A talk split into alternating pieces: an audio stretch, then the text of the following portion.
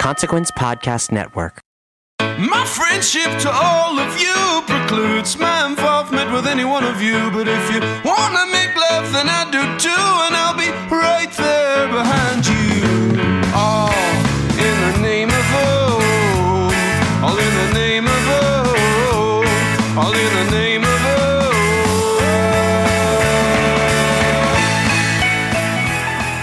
Greetings, constant listeners, and welcome yet again to the Losers Club, a Stephen King podcast from Consequence of Sound.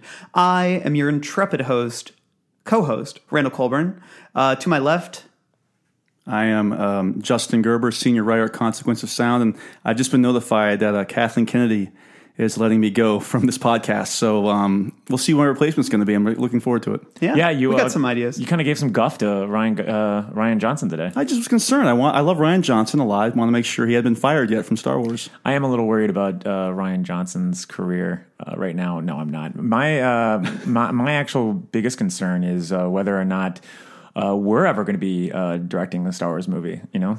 Well, you know, we'll have to wait and see what happens with Ryan Johnson. I guess. yeah. well- Oh, who are you, by the way? Oh, I'm uh, Michael Rothman. I'm editor in chief of Consequence of Sound, and um, uh, I am actually been in talks to direct uh, the uh, Dangar uh, spinoff that they're going to be uh, doing in uh, 2020 tw- or 2020 Dangar? 2021. Oh, you don't know Dangar? He's- no, I'm not a fucking Star Wars dork. Well, okay.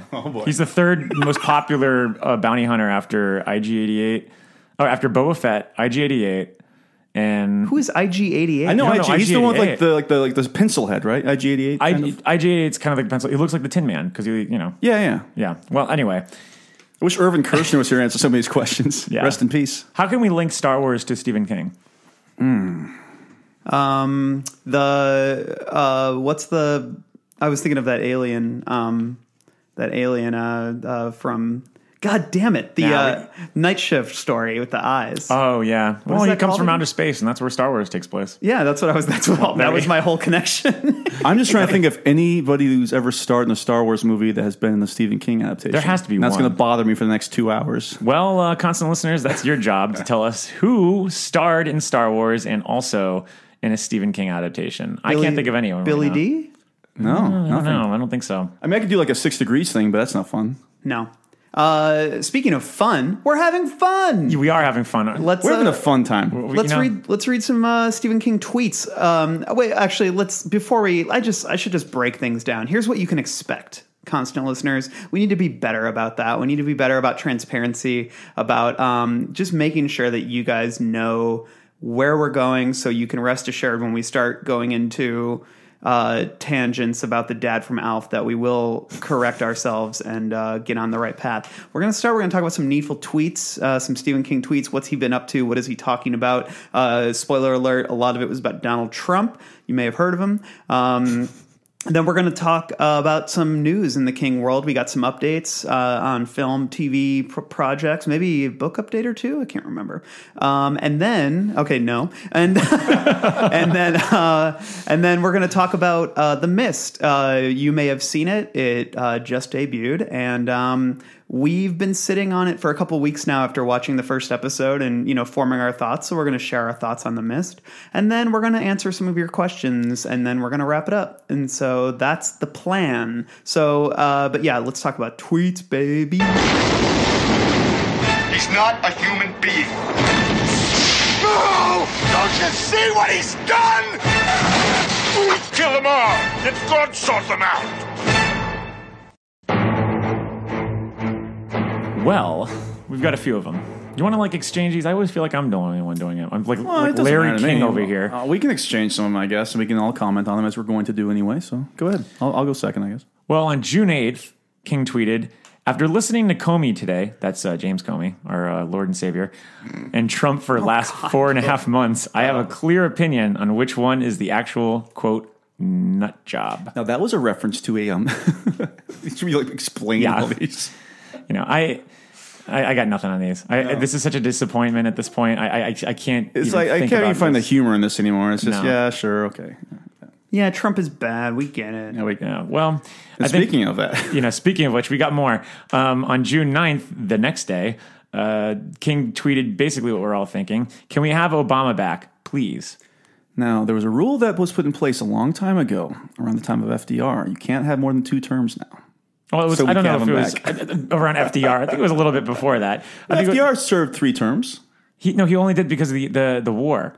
Well, still, I'm saying is we haven't. This is not going to happen It again. happened around with like Washington, I think. when, yeah, but what when- I'm saying is it's not going to happen again. yeah, well, it's not going to happen, unfortunately. If we had gone into World War III before Trump, you know, got elected, maybe Hey, I don't know. Who knows? I don't make the rules anymore. we'll never know unless we get Greg Stilson. That that'll be fun. Here's a, a change of pace. Yeah. Not the best Ramones song, but the best Ramones title. Every time I eat vegetables, I think of you. Well, that was two days later, and I think that's a nice little approach. He's It's- back. It shows that he has a range of emotions. He's a human being. He's a big Ramones fan. And he likes to talk about the Trumps. The whole point of this podcast is to humanize Stephen King. yeah. because he doesn't do that enough by himself when in his own books. Well, I, So, what's your favorite Ramones title, off the top of your head? uh, Sheena is a punk rocker. For me, it's um, the KKK took my baby away. Ooh, I like that's that the most song. jarring title. Yeah. I don't approve of it. that's, that's the most jarring one. I don't Yeah. listen to the devil's music. The devil's Oh. music. Sounds like a good Stephen King title. and he said, uh, and speaking of the Ramones, this was on the same day, uh, he posted a song by Amy Rigby called Dancing with Joey Ramone. You know, I don't really need him to give him these cosigns about these young bands that we've never heard of. Like We've been get- writing get about over it. music for years. Yeah, we don't need it, King. No, please. More No, more actually, we like it. suggestions, We really love it, and we want to know what your record collection is. If you can give us our top five records that you would have on a desert island, They're probably all like Jerry Lee Lewis records or whatever. yeah, they probably are. actually. Usually by the- Maybe he likes a real deep Elvis Costello album. Wasn't Jerry Lee Lewis like a pedophile? Okay, He married his 15 year old cousin or something he like that. did. He was kind of like Edgar Allan Poe. Oh, so it was all wrapped into one thing. The It was a double negative, so I think that's okay. Yeah, it's okay. Jerry Lee Lewis, Great Balls of Fire. Hey, you know, who- who, uh, trivia question: Who played Jerry Lee Lewis in the movie? Dennis Quaid. Yep, And Dennis, guess who plays wife? Meg Ryan. Winona Ryder. Oh, Winona Ryder. Wait, Winona Ryder is in Great Balls of Fire. Man, that thing was. was she like 15? yeah, she's. Eh. Exactly. Oh, there we go. We come full circle. and that's a wrap on Jerry Lee Lewis. Yep. Uh, what did he tweet on uh, the June 12th? Oh well, guess what? He's back to the Trump tank. Oh, no. He said if Ivanka Trump, which is the daughter that Trump loves, had grown up in farm country like some of us, she'd know her father is reaping exactly what he sowed. Now, this is something that drives me nuts is that she tries to play the liberal side and it doesn't work at all. I mean, everyone sees right through her. It's I get that she's probably upset because for all we know, she probably does lean a little bit more liberal than her fucking father who used to be a liberal. And so she has to kind of play this game. But guess what? Sorry. That's that's that's the deal you're, you know. I agree. that's I'm the more deal you're given. concerned with like the unoriginal uh, reaping of what you sow line that tw- that King chose to go with. Yeah. that's a little. come on, I'm try- most concerned- I, I agree with the sentiment, but I don't agree with the delivery. I kind of like the uh, image of farm girl Ivanka Trump. Hubba hubba. Oh, Okay. Well, Okay. we let's let's uh Oh, oh no. well no. Well, uh, well the good news is that uh, King was out promoting uh, another one of his properties. And on the 13th, he uh, tweeted, The Miss TV series premieres on Spike June 22nd. You might want to mark it on your calendar. It's really good. Well, you'll hear more about whether or not that's a um, bit of uh, hashtag fake news later on Yeah. in the episode, but we should move on from that. Yeah. I think you should tackle this one. What do we have here? We got some big news. This is this Okay, is this hands down is- the most important Trump tank tweet or series of tweets actually that we've ever had on the Losers Club. Yeah, so this was the tweet that finally put our president over the edge. King writes on June 13th Trump's cabinet offers a postgraduate level course in ass kissing. This is after Trump had everybody around him It's like his say how worst. great it was. It's like one of his worst Trump tweets. I know. That's Yeah. what get, gets him blocked. Well, do you that's the- think that's what really got him blocked, or do you think he was just like, "I'm done"? I think it was the Ivanka one from the day before that probably really got under. I would if say Trump, so. I don't, see, I don't even know how Trump operates. None of us really do. But that set it off, and guess what happened? That same day, King wrote, "Trump has blocked me from reading his tweets. I may have to kill myself." Which is that last line? Oh my is great. God. That is that had me in stitches. Yeah, that- but I have to say, it is insane how many retweets and comments. Like, it got 313,000 likes uh, or favorites, 88,000 retweets, and 13.7 thousand, or so 13,700 replies. Yeah. Can you imagine what a wasteland it must be in those replies? Oh yeah. I Like, mean, it- it's, sure it's, it's also kind of opened up, thought-provoking. It opened up Pandora's box for Trump because it really showed some transparency that he's actually blocking everyone. I mean, he's been doing it a lot recently. I know it's being discussed um, as to whether or not he can legally do that somehow because it's Yeah. uh, well, so I'm sure we'll hear more about that in the next couple days. Well, I think he can't do it with the POTUS. Um, Oh, but I maybe think he that's does it what on it his is. own personal account. he seems like a really level-headed guy, so yeah, I'm not you know. surprised. That's Either way, what's going the on. fact that it's even a discussion, is exactly. fucking Well, ridiculous. and, but then there were some uh, responses in the uh, celebrity community, c- including fellow writers, right, Mike? You have that tweet? Well, from yeah, I J.K. mean, Rowling. Uh, J.K. Rowling on the same day uh, came in and she said, uh, "I still have access. I'll DM. I'll DM DM them to you," which is pretty much all she did. She also says something about later on about misery, but I don't know if we've got that one. And then um, she she reads Stephen King. That's great. And then Colbert said something too, right? Yeah, I actually loved uh, Colbert's re- reply. It was great. He goes, Stephen King has been blocked by tr- Trump on Twitter. I guess his book about a scary clown hit too close to home. Ooh, That is, that's a nice little sick burn. and Trump was uh, Trump was uh, uh, it took it took him a while to get over it because he he uh, started questioning whether or not he had really been blocked. He was like, "Have others received a notification of being blocked from Trump's tweets, or is it a hoax? It's not as if his tweets are hard to find." Yeah, and then on the same day, he's like, blocked, condemned to an existential wasteland of Trumplessness. I mean, it's not that big of a deal, but I, I think it's kind of interesting. It just, I think he saw those hundreds of thousands of retweets he was getting, and was like, "Let me go ahead and keep going here." yeah, I, I- I just think Got to build that uh, social media brand. Well, I mean, he, it clearly bothered King. Yeah. You know, because like two days later, he goes blocked by Donald Trump, but still I persist. It's just, I mean, it's it's at, it seems like I kind of wish he just dropped it at that Yeah. point. You know, But he kind of has, I think, um, um, and re- recently though. I don't think he was really talked about too much. He talked about it one more time. Here come near, we're near the end of the Trump tweets. I promise. It's uh, June fifteenth. Trump as president is like an impulsive, hot-headed fifteen-year-old with an eighteen-wheeler trucker's license. What? Well, yeah, you know, these are getting a little. Uh, it's like well, tired. we get it. It's like, well, it's just like move on. I mean, we, we all hate him. There's nothing you could do now. You can't really even tweet at him anymore. So Now there's actually there's actually a brand new tweet. Oh, really? Uh, yeah, he and it's not about Trump. Uh, he it's a it's an extremely uh, cool dad tweet. Yeah. Um, Barbie's BFF Ken now comes with a man bun or cornrows. You go with your bad self, Kenny. I I don't have any Barbie dolls, so I don't know uh, anything about that. uh, truth, I actually had a Barbie doll growing up. I had a Brutus the Beefcake I had um, doll. Yeah, I had that. I almost cut off my finger when I tried to cut off his head. so I was uh, I'm perfect for this podcast, I guess. Uh, I was a huge action figure aficionado, and I still am actually. But there's something about the Mattel line of Barbies that I got jealous over. That because the accessories are great, the um, the detail, the level of detail on those accessories are great. So I would watch my cousins have them as a kid, and I would actually like want some of the play sets, and I'd want these things to just have with my other figures because I had like you know like a Fonzie doll and all this other stuff. And I remember my, I think my dad was probably like, "What the hell is he doing? Like, why does he have like all these Barbie?" I think I even got like a Barbie ice cream maker when I was little. Yeah. Anyway, um, Um, we just lost so many listeners. yeah. So, uh, oh, and he's also tweeting about how much he likes House of Cards. that's good. Have, has anyone here been Uh, how watching much House he Cards? doesn't like House of Cards at this point, though. Actually, Oh wait, on my bad. I just like my eyes glazed over as they do whenever I see anything about House of Cards. Uh, somebody tweeted four episodes into the new season of House of Cards. I'm starting to grow weary of the lengths the Underwoods will go to to stay in the White House. And King said, "I'm with you." So that's the end of that. Well, let's move on to some Hollywood King. There's a town on the coast of Del Sol. Always find my way there. There's a place that they call. So, uh, gaming website IGN has been a big uh, producer of King's Dark Tower news as of late. Uh, they ran an interview with him previously, and now they've done an interview. It was a video interview with the director of the Dark Tower. What's his name again, Justin? Nicolaj Arcel. Okay, and uh, you watched it.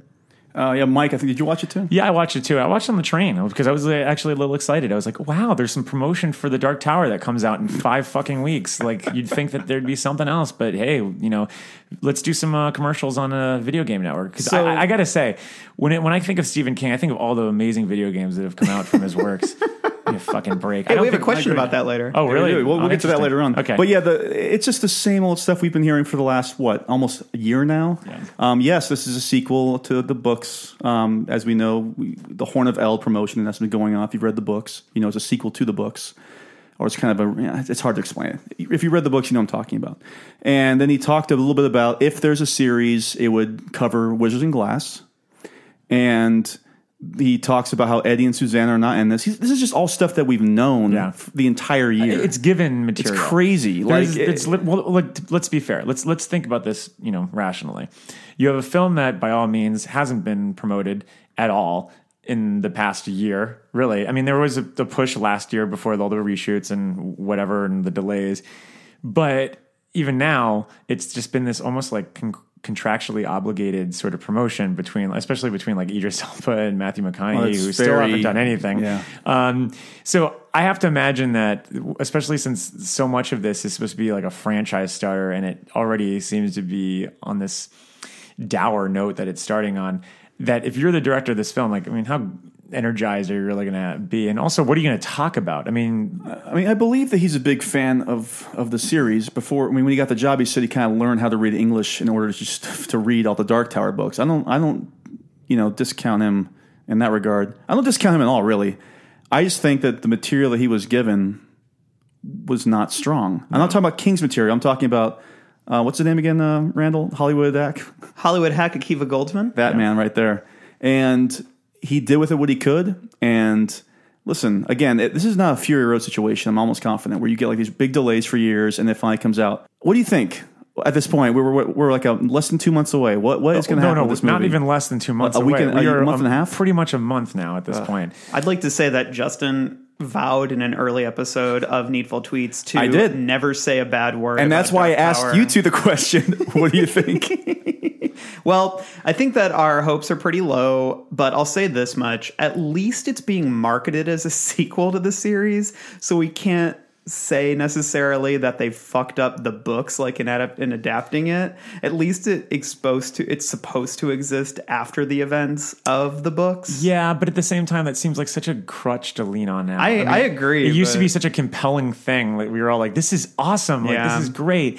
But now, like I feel that's. I mean, it- when you go on Reddit for Stephen King, it's that's literally the exa- like the ex- excuse that everyone's been giving. It's just like, well, you know, it is a sequel at this point, which is a fair. That's a you know, it's a fair argument, but it, it, all the excitement of that idea of being a sequel has just felt more like this deflated excuse that I don't know. I mean, I'm tr- I'm still kind of excited that it's going to be somewhat decent, but I don't know. We were talking about this the other day. You you were hoping that it's it's a major disappointment. Yeah, I, I don't want to see some like middling, middle of the road movie. I want this to be either the greatest thing of all time or just something that we'll never forget because it's absolutely terrible. Well, I can make the assumption now that it's not going to be the greatest thing of all time. I, I, I'm willing to bet my uh, brash of you. I mean, at most, I'm hoping that it will be that I think, like, in terms of it being good, that it's good enough to warrant a sequel.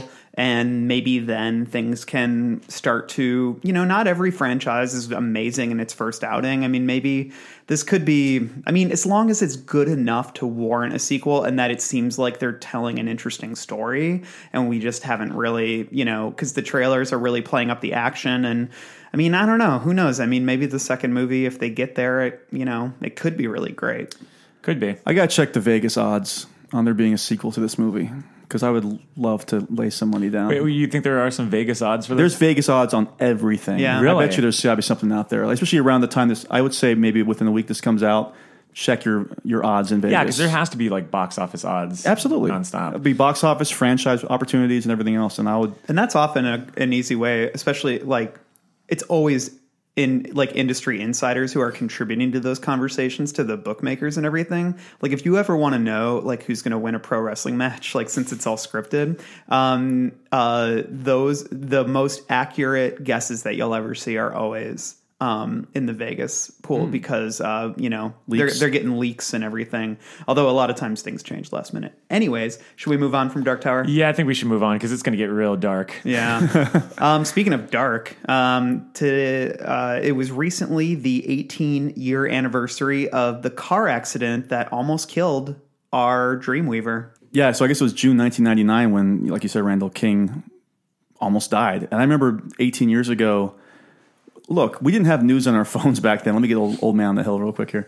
I mean, the only way I could really access this was going on my real slow America Online or whatever the hell I was using back in 1999. Two point seven. Two point. Oh God, I can, I can hear the dial up right now. Yeah. But I remember the way that the news was dispersed. It sounded pretty grave. It sounded like he was on his deathbed. Yeah. And so I had a couple days of pretty much coming to the terms that he was going to die. And it's crazy to think that half of my life has gone by since then, and he's still alive, and he's still you know vibrant, he's still out there doing his thing. So it, it was I, I just remember that being a very strange period of a couple days, if not even longer than that. I fe- I felt like an eternity when it just looked like he was not going to come out of this injury. You know, But I think in the end, like it was a positive thing. You know, I know that's going to sound twisted and morbid, but hey, this is the Stephen King podcast. Everything's twisted and morbid. But if you really think about it, I mean, it, it was it it, it it it was a you know it, there was a huge creative spurt that came out of this, and I think he would even admit that. I mean, he's how many stories? I mean, I know Duma Key. a lot of stories have just referenced the accident. I mean, obviously, Dark the Dark, Dark Tower, Tower does. is a huge yeah, part of that. spoiler Um, alert. It but- basically helped him figure out how to end it in a lot of Yeah, ways. yeah. Yeah. and, and to accelerate at that point too. Uh, Lisa's story has a lot of references to accidents in that nature and, and relationships between people who get in accidents. And uh, the list goes on. Dreamcatcher, Dreamcatcher catches all the darkness because that was the first thing he wrote. that really. was yeah. Well, what would be the last book if he had died then though? oh God, I need to Was it pull The up his Green big Mile? biography. No, I mean No, that maybe it was Gorilla Love Tom Gordon or Hearts in Atlantis or Bag of Bone, not Bag of Bag of Bones. Bones. I think was that right after that. See, we don't have the bibliography up right now, but uh, I know Bag of Bones was around that period. So So it probably would have been a book in '98 or '97. I yeah, would imagine. Yeah, definitely. because I mean, hmm. yeah, I mean, because that's that's interesting to, to think of because I, I know that he had a lot of books in storage, obviously that he's published since then, uh, and he clearly had ideas for eleven twenty two and Under the Dome at that point, but I don't think anything was even close to a manuscript at that point. But um, it, it, it- it it's I can't imagine because I didn't I wasn't a reader of the Dark Tower Mm-hmm. at that point, so. If you're thinking about it as a, from a, just a strictly a fan's perspective on just stories that would go untold or unfinished, I mean that's that's also kind of like you know sad to think too. I mean, if you know, with the exception of actually lo- losing human life because that's awful, and Oh, yeah, you know, it is awful. these are givens, these are inherent truths. We, Yeah. You know, we would be beside ourselves um, if that actually did happen. But could you imagine if like the? I mean, I, I want to say Wizard and Glass wasn't even a book yet. I don't think. No, that had come out. that had come Yeah, out. that already? had come out. It looks like it was Hearts in Atlantis. Um, which is a great collection of yeah, and Novella the girl who stories. loved Tom Gordon were kind of the, those came out the same year, both ninety nine, and uh, um, yeah, those were the two biggest published works. Like uh, the year that he passed. So Wolves of the Cow hadn't moment. even come out yet. No, because No. five, six, and seven came out pretty quick. Yeah, in a row. I know six and seven came out really quick. uh, Like they were all like th- within two years. It was over. Yeah, man, that's crazy. Well, crazy stuff. I But wonder if again, he- thank God he's still alive. What can I say? I wonder if the Dark Tower movie uh, includes the uh, accident in it. That's You know, I, let's check those Vegas odds to see if we're ever going to see that storyline Yeah. come to fruition. you know, In some other in some other good news, uh, it turns out it the movie that is coming out that is getting lots of hype. oh yeah. And I'm Lots loving. of I am loving it too. I can't wait. uh, is going to be rated R, Finally, which is very good. which we had been speculating on the podcast previously. because there were some questions about that, and I'm for one. Look, I'm not some bloodthirsty hound. I'm not a I am. bloodhound, but uh, hey, come on, let's let's make it R. You know, let's go. I want a hard R. I want a hard R because I want the tables to be, or no, I, The stakes. the stakes Yeah. to be as much. You know, I, I it doesn't have to be gory. It doesn't have to be crazy, but I want the possibility. Yeah. And if it's R, it can be. What you know, if it's PG thirteen, there's a lot of limitations. Let's I look, agree. look no further than live free or die hard. The die, or, uh, that's Die Hard 4.0 for all you UK Yeah. listeners out there. Yeah. oh? Did they really call it Die Hard? Yeah, I think 4.0? everywhere but here it was called uh, Die Hard 4.0, which makes sense because of the whole internet aspect to it. yeah. What did you prefer? Um, I prefer it not to exist. That was good. Let's move on. Speaking of it, uh, there's going to be a Pennywise motion statue. Um, what details do you dorks have on this? It's not like it's a like an eight foot statue or something. Like that. I think it's a little model for your desk, I believe. But um, do I want it in my like my apartment? Absolutely not. Fun fact though, I did have once the Wes Craven's new Nightmare came out.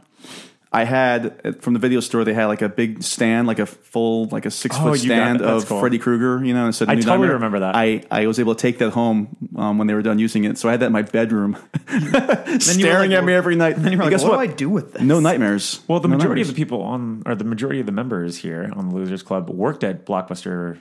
You know, you did. Oh, this was before I worked at any. Video, this is just my local video store. I was never allowed to work at Blockbuster. Ooh, Why? I think they just knew that I was too much of a, a fan. I came in all the time, and I don't know why. I, I, I If honestly anything, don't know why wouldn't why. they hire you for that? I, I don't know. I, I, I, I tried to become uh, an employee for, for years, and it just never happened. I, they remember that like computer system that you had to fill out the application Yeah. for. Oh, yeah. Also, That was a nightmare.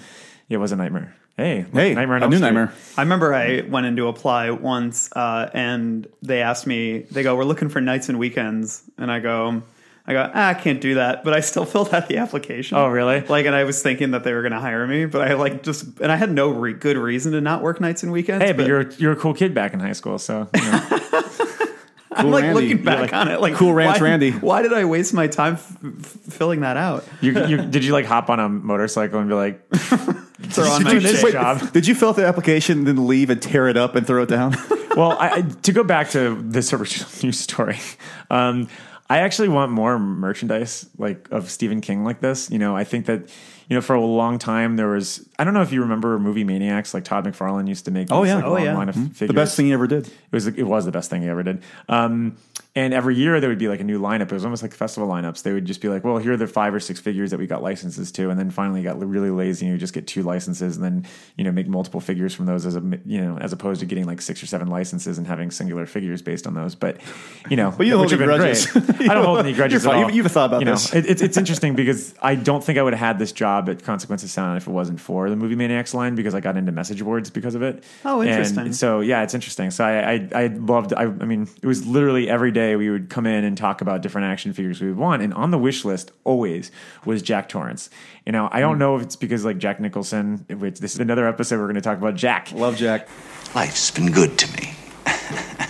but uh, you know, I don't, I don't know if it's uh, it was like a likeness thing for him because I know a lot of uh, actors and actresses are against uh, mo- you know having like action figures. They think it's kind of weird or odd, or especially if it's like for a role that's dark. But man, like the the request for Jack Torrance was so high that you would have custom figure makers that would actually. There was one I remember that I'll try to find it and see if I can post it on the socials, but it was so good and it was like him like slouched down and like turned around and Hmm. it looked just like Jack Nicholson and I th- was he wearing sunglasses? He was wearing sunglasses and a, he had a little Lakers cap on and uh, he was holding a sign that said uh, you know uh, hey Brooke Lopez you're my favorite uh, no no no um, Topical, topical Lakers humor. Topical, yeah. I'm, I'm keeping it topical for the Lakers, uh, but I, I really do would. I, I mean, I would love it if NECA or NECA. Um, or any of the actual, you know, figure collectors, um, or even like Hot Toys or something, would make like a King line. I mean, it doesn't even have to be based on like the the movies. It could be like you know drawn from the books. It it just would be so awesome because, you know, I, may, may- I don't really want to like a Pennywise figure. I just think that's it's too cliche to have like an evil clown near it. Just that doesn't do anything for me. And it's probably going to be more of like the pop f- figure line by Funko, which I'm not really. I mean, I like those those Funko Funko figures, but I'm not really.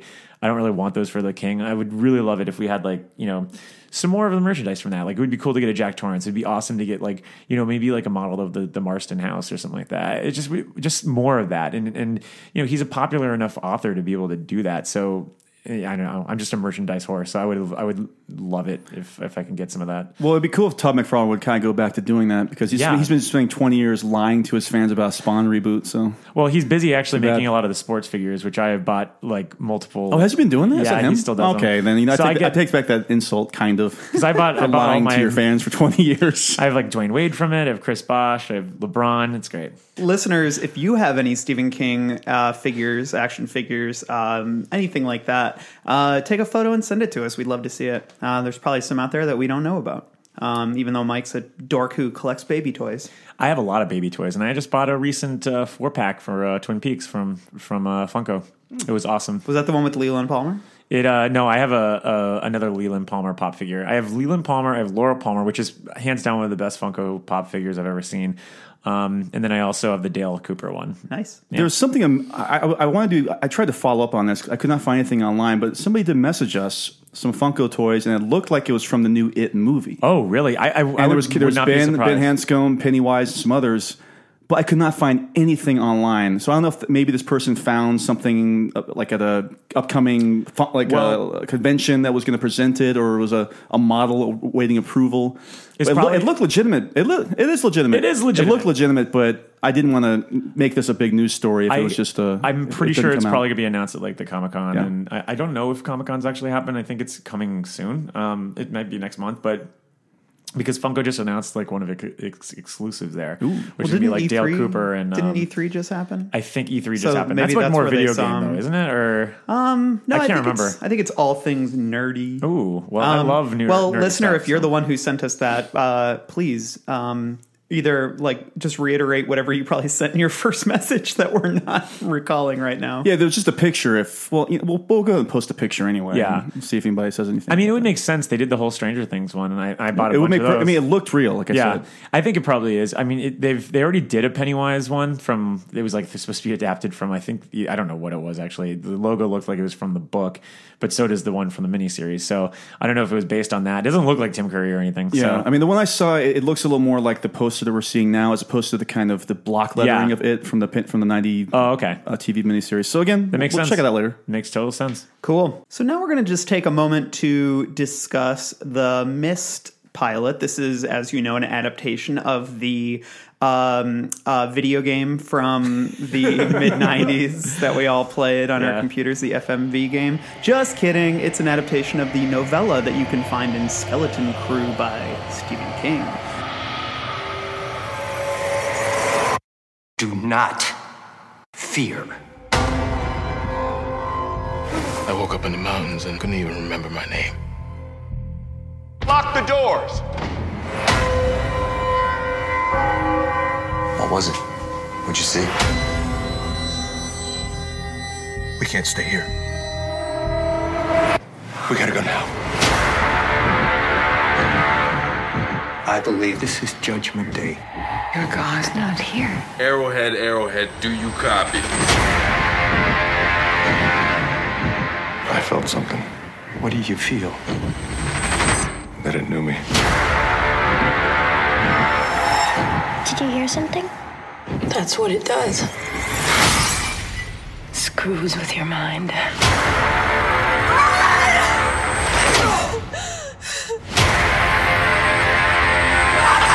And now Mother Nature's had enough.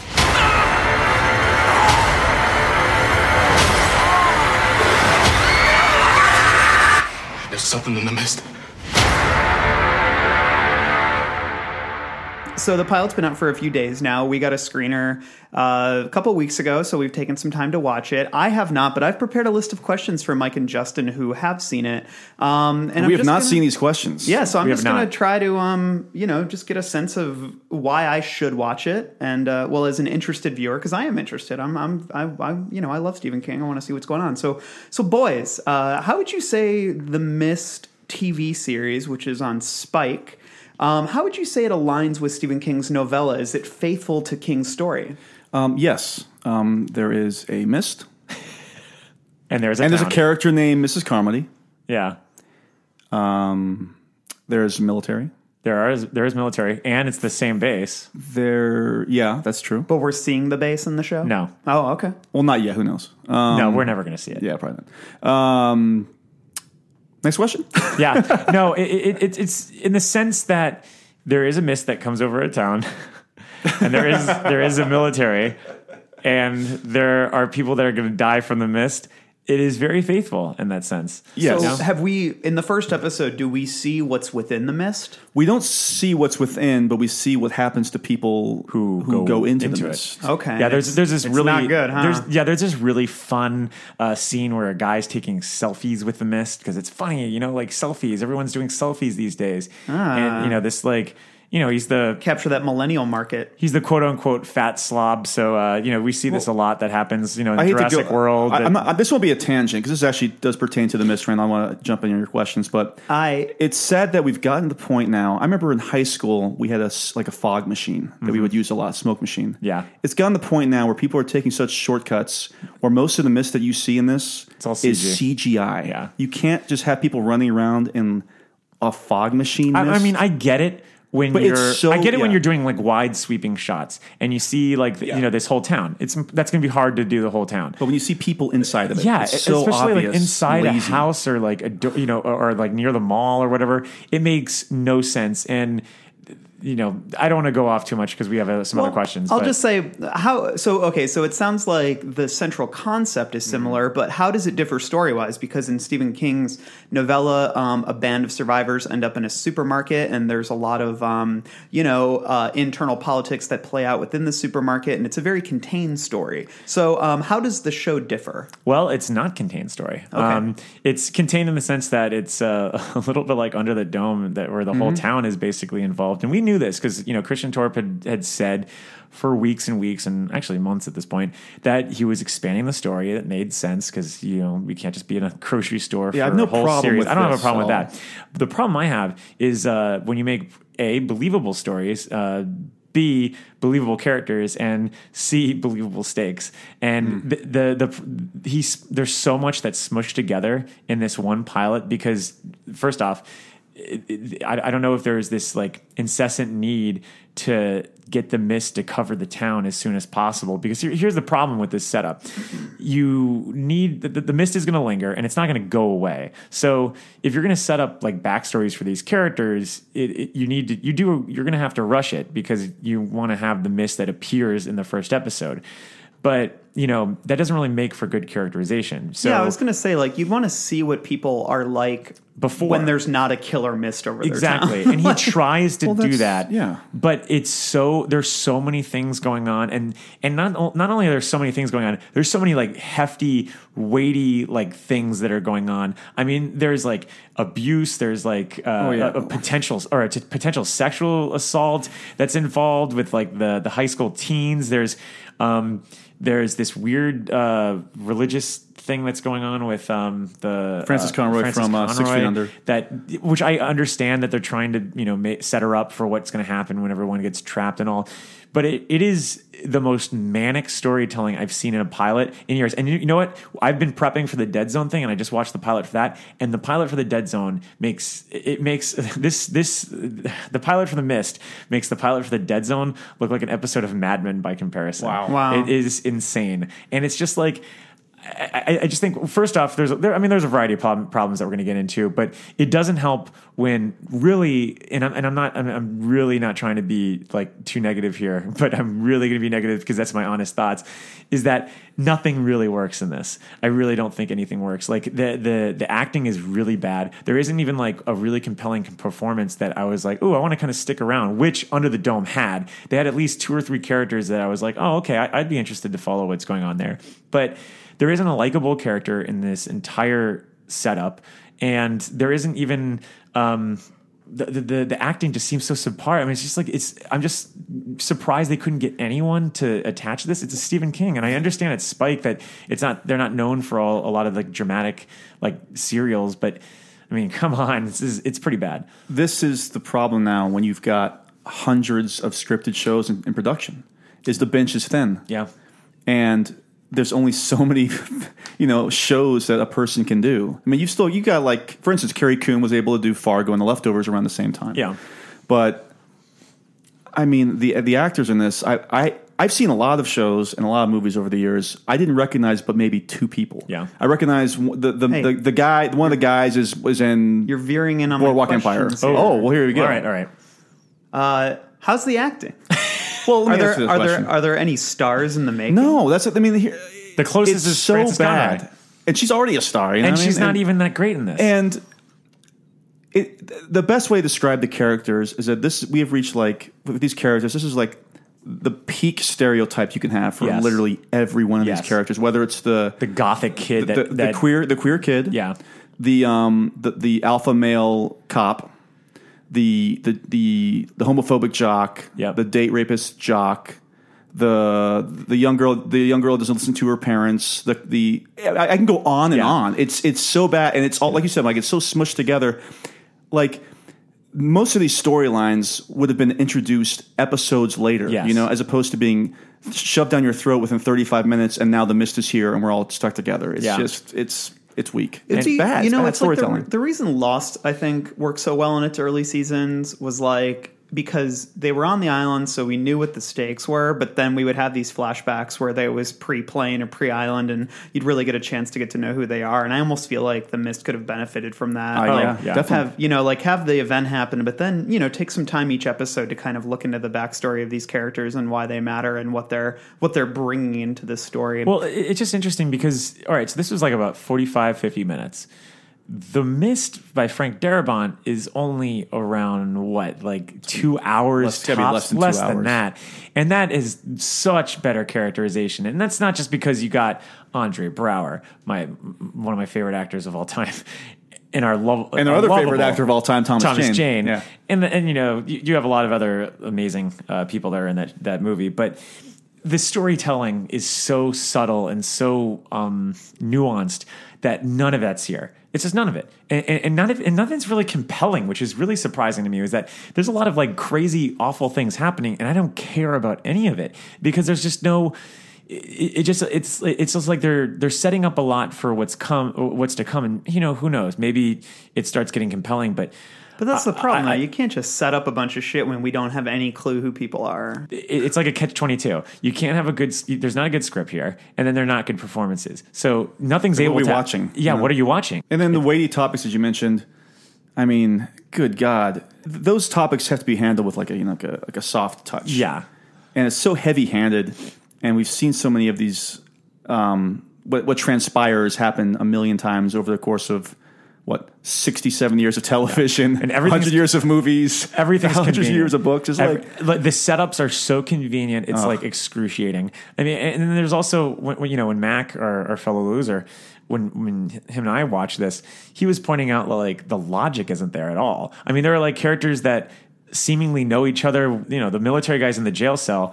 And she seems to like the, the- There's another woman that Oh, it's another that, that gets that, that drug gets put in addict jail. who's got a secret with money and passports. I'm Yeah, not it's kidding. They- It's, just- so much in the span of half an hour. It's awful. It- it's insane. I, I- I'm, I don't think it's an exaggeration to say that like 15 characters are introduced and not one of them you give a shit about at all by the end. I mean, this is this is hands down an F for me. But well, I mean, we have more questions to go through, so let's Uh, keep going. More questions here. Um, how would you describe the cinematography? Does it resemble prestige drama? No, it looks cheap. cheap. So, Look, it like, looks like sci-fi Spike. movie? It looks like Spike had a Stephen King property, and that's all the money they were willing to spend. Yeah, Like people watch this no matter what we do, and that's what it felt like to me. yeah. They undersold. They undersold it. CGI missed.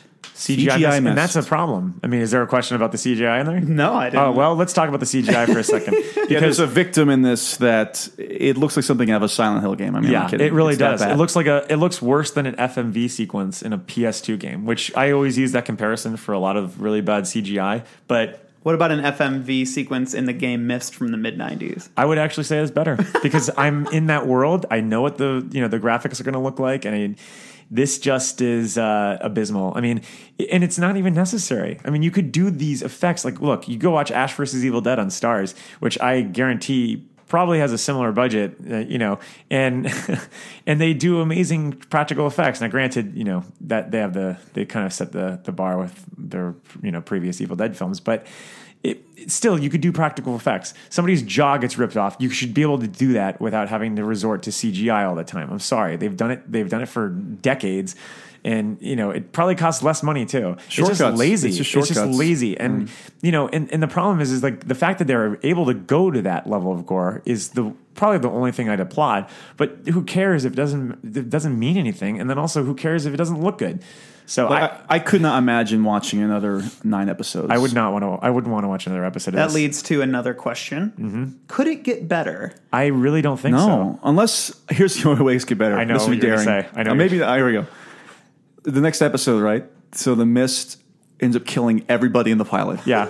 and then we go to another town and they're watching reports on this. And Thomas Jane And is Thomas there. Jane is there. that's what i was and he's like, I know what to do here. I know what to do. And there, there's your redemption story. I've Yes. encountered the Mist before. yeah like you know Oh, if he came, I'm not kidding. We talked about this. If he came kicking down the door and said, "Follow me," Yeah. Oh my god, I'd be on I'm- board. I'd be on board. I'd I'm be- on- I, I would get cable back just so I could watch yeah right Spike TV. because at least there would be an actor there that would elevate the proceedings there would Yeah. be somebody And there not even Francis Conroy can do that. huh? no no i mean and, and She lost her way with me with Catwoman. Catwoman. She was in Catwoman. Oh. She was in Catwoman. She was like one of the cat women that were before Oh, or some. God. I- that's Hey, a whole other uh, story. people people can make bad movies and still be great. yeah, Look but she at, hasn't uh, done Sir anything Anthony really Hopkins. good. Sir, Sir Anthony Hopkins, you're right. I do love Sir Anthony Hopkins. Hearts and Atlantis.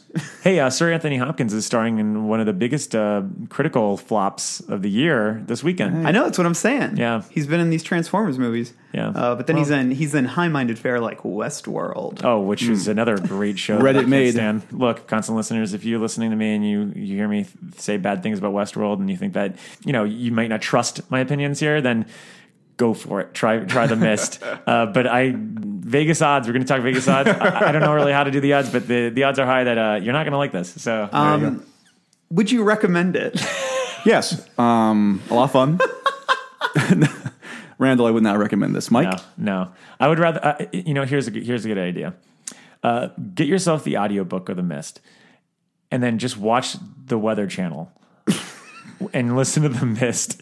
Uh, Like a Oh, on- in your- foggy, like, yeah, this Weather Channel for like a foggy. a foggy day or something Area. like that. And you'd have a far more compelling experience than you would watching this just miserable series, which is sad because like it should be good. And and you know, based on all the interviews they've been doing with Christian Torp, he really wanted to do something that was interesting and you know connected to King. And it just the idea is there, the execution is not. I, my suggestion would just be, um, hey, you know what, you constant listeners out there, you've earned it. Uh, take a little nap for 45 minutes. I bet you whatever you have, whatever you dream about will be more imaginative. than it Uh, comes just to- for just for the sake of the show, um, how many bright red Pennywise clown noses would you give? And we're just talking about the pilot, so you know, Yeah. the pilot of The Mist on Spike TV. Mike, how many bright red Pennywise clown noses? Uh, let's just say Pennywise is not going to be smelling anything because there are no noses for this one. This is a no noser. This No, is no. like this is like the first uh, ten pages of it when it's just Adrian and and Webby and whatever and Webby. and you don't. That's one of the characters' names. Oh, I haven't read it in so long. and and you don't even see Pennywise yet. There's no Pennywise clown noses Yeah. to be found. That's true. It's it's really bad. until someone uh, go, you know goes off the bridge. Oh, I love that scene. It's a great scene. I, you know, Mac and I were talking about this after we finished the pilot, and this is kind of uh, this is a little worrisome. I mean, this is like the first you know big King property that we're seeing this year, and it's miserable, and we kind of don't really have. A lot of high hopes for the Dark Tower, which is kind of next, and uh, I don't know. It's, this But is, at the this same is kinda point, though, troubling. at the same point, though, I mean, I don't think any of these filmmakers ever even met each other. This isn't like a, uh, a Star Wars situation where it's all under the same banner, or even Marvel where it's all under the same banner, or like DC if it's all under the same banner. Like if one movie's bad, then you're like, oh, here we go. Yeah. But These are all sep- Sony, WB, and Spike. You know, the- I don't think I'm not that worried. Just to play the devil's advocate here, I have a tweet from Stephen King on June 13th that says The Mist TV series premieres on Spike June 22nd. you might want to mark it on your calendar. It's really good. it feels like ten years ago when we read that tweet for the first yeah, time. it really does. You know, So, so that's our uh, wholehearted uh, discussion of Stephen King's The Mist. I can't wait to check it out personally. uh, so now I feel we're bad. just going to take a moment and we're going to dip into our bag of bones.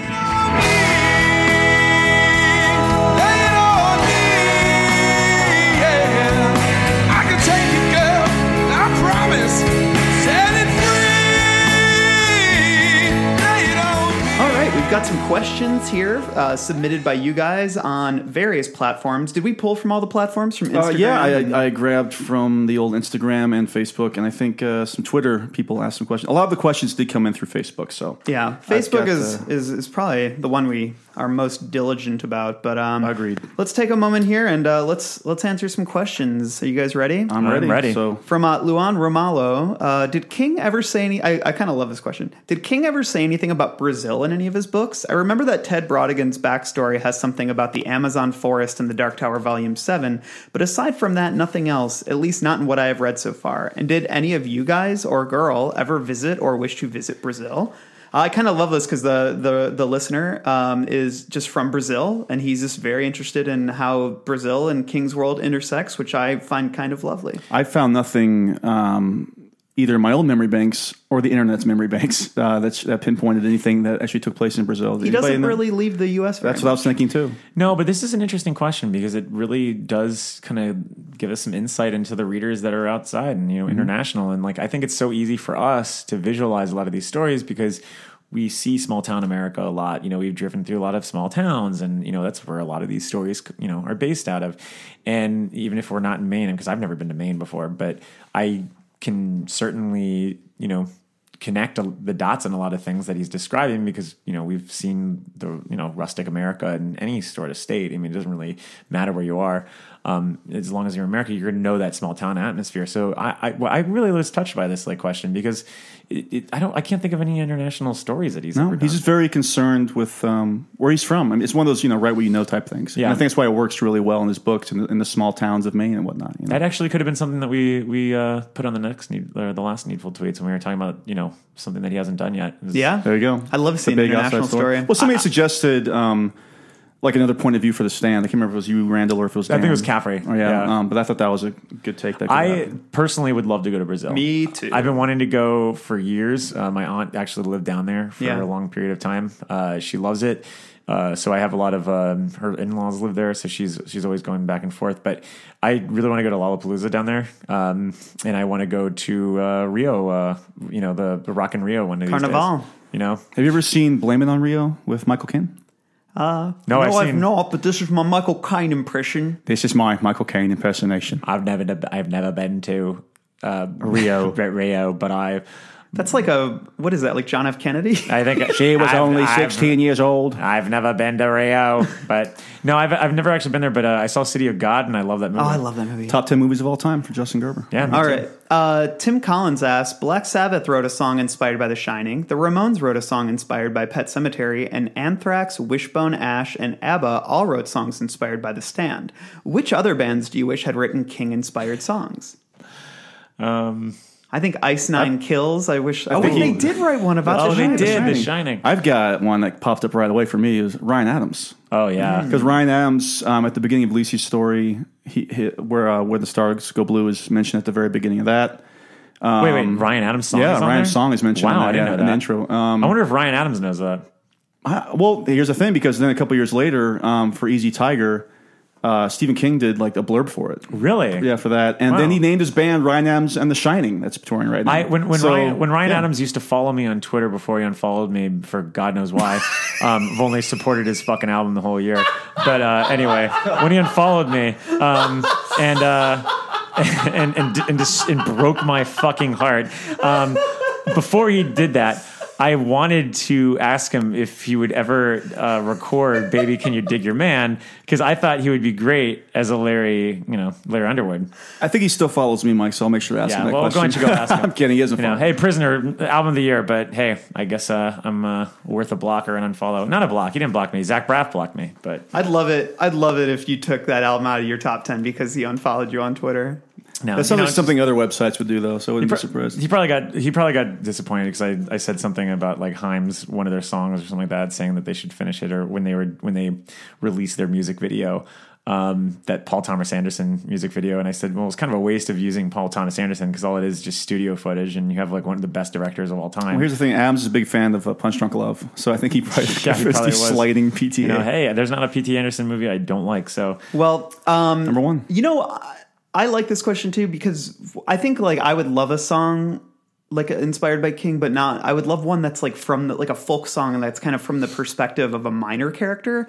Um, the the band the Mountain Goats uh, do this a lot, which I really love. Is the the songwriter John Darnielle? He's our he, friend. He's a yeah. He's, he's, worked with COS a lot. Yeah, he's worked yeah. with us a lot. He um he has a couple songs where he just takes minor characters from larger properties and kind of tells like a sweet little heartbreaking story about him. He's got one um, about Toad from the Mario games. Um, really? Yeah. Wait, it's off an EP he did with um Khaki King, and uh, it's called "I'm Sorry, Princess," or "I'm Sorry, Mario," but the princess is in another castle, and it's basically Toad waiting in the bowels of the dungeon for uh, Mario to come and save him, and he's like really scared, and it's a really sweet, melancholy kind of song, and it's all about like hearing the ghosts outside and like the monsters outside, and I bet I can guess what character you'd want him to write a song about. Uh, I would. Uh, Nadine. Yeah, oh, I oh, I thought you were saying the Rat Man. No, the Rat. No, I would love Rat a Rat Man song, but uh, that would need to be done by like um, like uh, Ram Jam. Ram Jam. Hey, I think uh, he would do a really good like Doc Soames song. Would you like to hear it? My version of a John Darnielle doing Doc Soames and. Oh, wait, are you going to do? I'm going to do a little, do okay. a little impression. Right? Oh, here we go. The song of Doc Soames. and Nick Andros. he died of the plague. They were good fellows. That's pretty good. That's right? pretty good. That's pretty, That's pretty good. Thank good. you. He also has a- Yeah, I like the pause he took because he couldn't remember the rhyme. Yeah, that was So that was pretty cool. Yeah, He I like also- that you're you're you're so into character with your impersonation that you've you've you know you've given him some vocal that inflection. imitation was so good. I lost myself in myself. Uh, oh man, You know, that was so hey, did you solid. go Uh, method for that impersonation? I did. I should retire. Derniel also has a song about the like in The Godfather. They keep mentioning th- these mobsters called the Diaz brothers, but you never see them. And uh, he wrote a whole song all about the Diaz brothers. And I Oh. think that's just kind of neat when you take these kind of uh, toss off kind of characters or whatever and give them like I mean you know like not even Nadine like. I mean, I'm almost thinking of like you know, I don't know, like uh, like one Doc of the- Soames. one of the guys, yeah, Doc Soames, or like one of the guys in the gas station at the beginning, Yeah. like uh, That'd like be cool. Norm Brewitt. Like, I'd love to hear like him sing a song from that perspective. Well, for me, it would probably be uh, you know Ethan Hawke did some music for uh, the Reality Bites. I'd like to see him do a song about Maximum Overdrive. I think that'd be you know pretty interesting. Ethan Hawke. Yeah. You know, he, he covered he covered Violent Femmes for in uh on the you know for the soundtrack of uh uh for Reality Bites. He actually did another song for Reality Bites, so I'd like to see him I do love- Maximum Overdrive. He directed the video that Lisa Loeb's in. Yes, That's he The did. stay video. oh wow. Well, he does a lot of things and he writes some great books too. I've read his books. I'm a huge Ethan Hawke fan. I love Ethan When Hawke. I I love was Ethan Hawke. when I was standing next to him at South by Southwest, like it was like a I said not one word to him, and it was like a seminal moment. In my life. Yeah, I, I, I, when I went to, I had a similar situation with uh, Kirsten Dunst, who's my Oh, nice. all-time crush, and she walked into the uh, Paramount. Yeah. and I was, I like walk, I ran over out to the front because uh, Heather, my wife, had, had told me that she was out there, and I, I ran up, and she was literally standing right next to me. And I didn't say fucking anything. Mm-hmm. I, I mean, what are it you gonna was- say? I didn't know what I was going to say. I was gonna- beautiful. "Oh, I can't wait to watch Midnight Special. Um, yeah. Anyway. All right, let's move on. Next Forgot question. she was even in that. Yeah. Well, I forgot about that. Forgot the movie existed. Yeah. Uh, this is from Christopher Reese. Hey guys, so I enjoyed your various discussions of possible directors uh, taking on King properties. Um, so, working off that and moving into the realm of fantasy, which Stephen King property would be most suited to the particular gifts slash visions of the following directors who made movies before Stephen King started publishing? Um, this is a neat question. Um, and he lists some directors. yeah, so he says Todd Browning, uh, who directed Freaks um, and the original Dracula. So a very kind of like, um, I, I guess like and like, uh, Your classic gothic horror. back yeah, then. and he Todd Browning was uh, he worked in the circus beforehand, so there was always kind of like he was very interested in non traditional body types and um, and horror and body horror in a lot of ways and um, playing with He, things. he also like did that. The Unknown with Lon Chaney, and Lon Chaney played a man with no arms, and that was an incredible performance. He just he used his feet to do Oh, everything. yeah, we watched Remember that. that. Yeah, Yeah, that is movie. creepy. And there's a twist, of course, but you Yeah. know. So what would uh, what movie do you guys or what adaptation or book do you think you could do a I good took, job with? Um, I mean, I was Captain Obvious here, but I went with Salem's Lot because Salem's Lot is very influenced by the old The Tale of Dracula, Yeah. and that is obviously adapted by Todd Browning. Yeah, that's really neat. Um, there, you know that story. I think I br- bring this up a lot because it always sticks with me. But that story about the finger coming through the drain that's in um, Skeleton Key, Skel- Skel- or Skeleton S- Crew, Skeleton right? Crew. Yeah. I think it's in that book. It's either that or Nightmares. But I would love to see him do that. Just the way that he uh, likes to work with the human body being manipulated. And I know that the finger is like so long and everything. Like and like if we ever saw what has that finger, that to me could be so cool. Mm. Yeah. Uh, do you have any thoughts, Mike? Uh, I think he would be really good at Thinner. I, Oh, I actually have um because You know. there were a couple other directors listed on here too. I think he listed Roger Corman. I actually had Roger Corman for Thinner. Oh, really? This seems like the kind of cheapy exploitive uh, exploitative movie that he would do. I'd like you to know? see Roger Corman do Cell. that. I thought about that too, man. but I don't ever want to see Cell again. So or, or know anything I just about love Cell. like a really cheapo version of it Yeah. with like like burner phones and I actually God. would love that. Oh, yeah, It would be so much better than the shit one that like we got. just not take it. You know, try not to be too serious about it. Yeah. Just like do something really cheap and kind of toss off. Um, another one on here is James Whale, who directed uh, Frankenstein 1931, Bride of Frankenstein, The Invisible Man. Invisible Man is great. That's probably my favorite of the Universal monsters. yeah, that and the the Wolfman for me are are excellent. And There's I have a- some hot takes about Frankenstein. I'd and- say in those movies there's a Dracula. slight kind of romanticism. oh, there absolutely is. Yeah, and so uh, maybe uh, Lacey Story Oh, yeah. be a neat That one. could be cool. yeah. The fantastical element that, that she. Yeah, goes I'm, through, I, you know. I'm thinking specifically of the fantastical Mm-hmm. elements of the book and how he might play with that. Um, yeah. Do you have any thoughts, Mike? I, I don't have one for this one. I'm, I'm trying to think of like a singular entity that would work within, you know, King's bibliography. And I just can't, I just drawing a fucking blank right now. You know, maybe Um, Even like a fire maybe, starter, actually. Yeah, with, fire with starter could be good. Yeah, yeah. I mean, because it's like you know, if you think about it, like a Frankenstein, Bride of Frankenstein, Invisible Man, they're all like just like a singular you know monster there and i just i can't think maybe cujo but that's not i don't i don't know that's I, would probably mm. i'd probably do roger corman for cujo actually but yeah i agree that, that could work too with that yeah and then he's got alfred hitchcock oh that's a good one yeah i have um, i'd say Dead speaking Zone. of a good one i've got a good marriage because he dealt with a lot of those um, uh, relationships you know of is my lover a killer or not? And that's what a good marriage is all about. Yeah. I got it. I got not, it. not a good marriage in general, but the story, a good marriage, of course. Now, this one would make absolutely no fucking sense, but I would love it if uh, Hitchcock could have done 11, 22, 63. Oh, yeah. Which would make.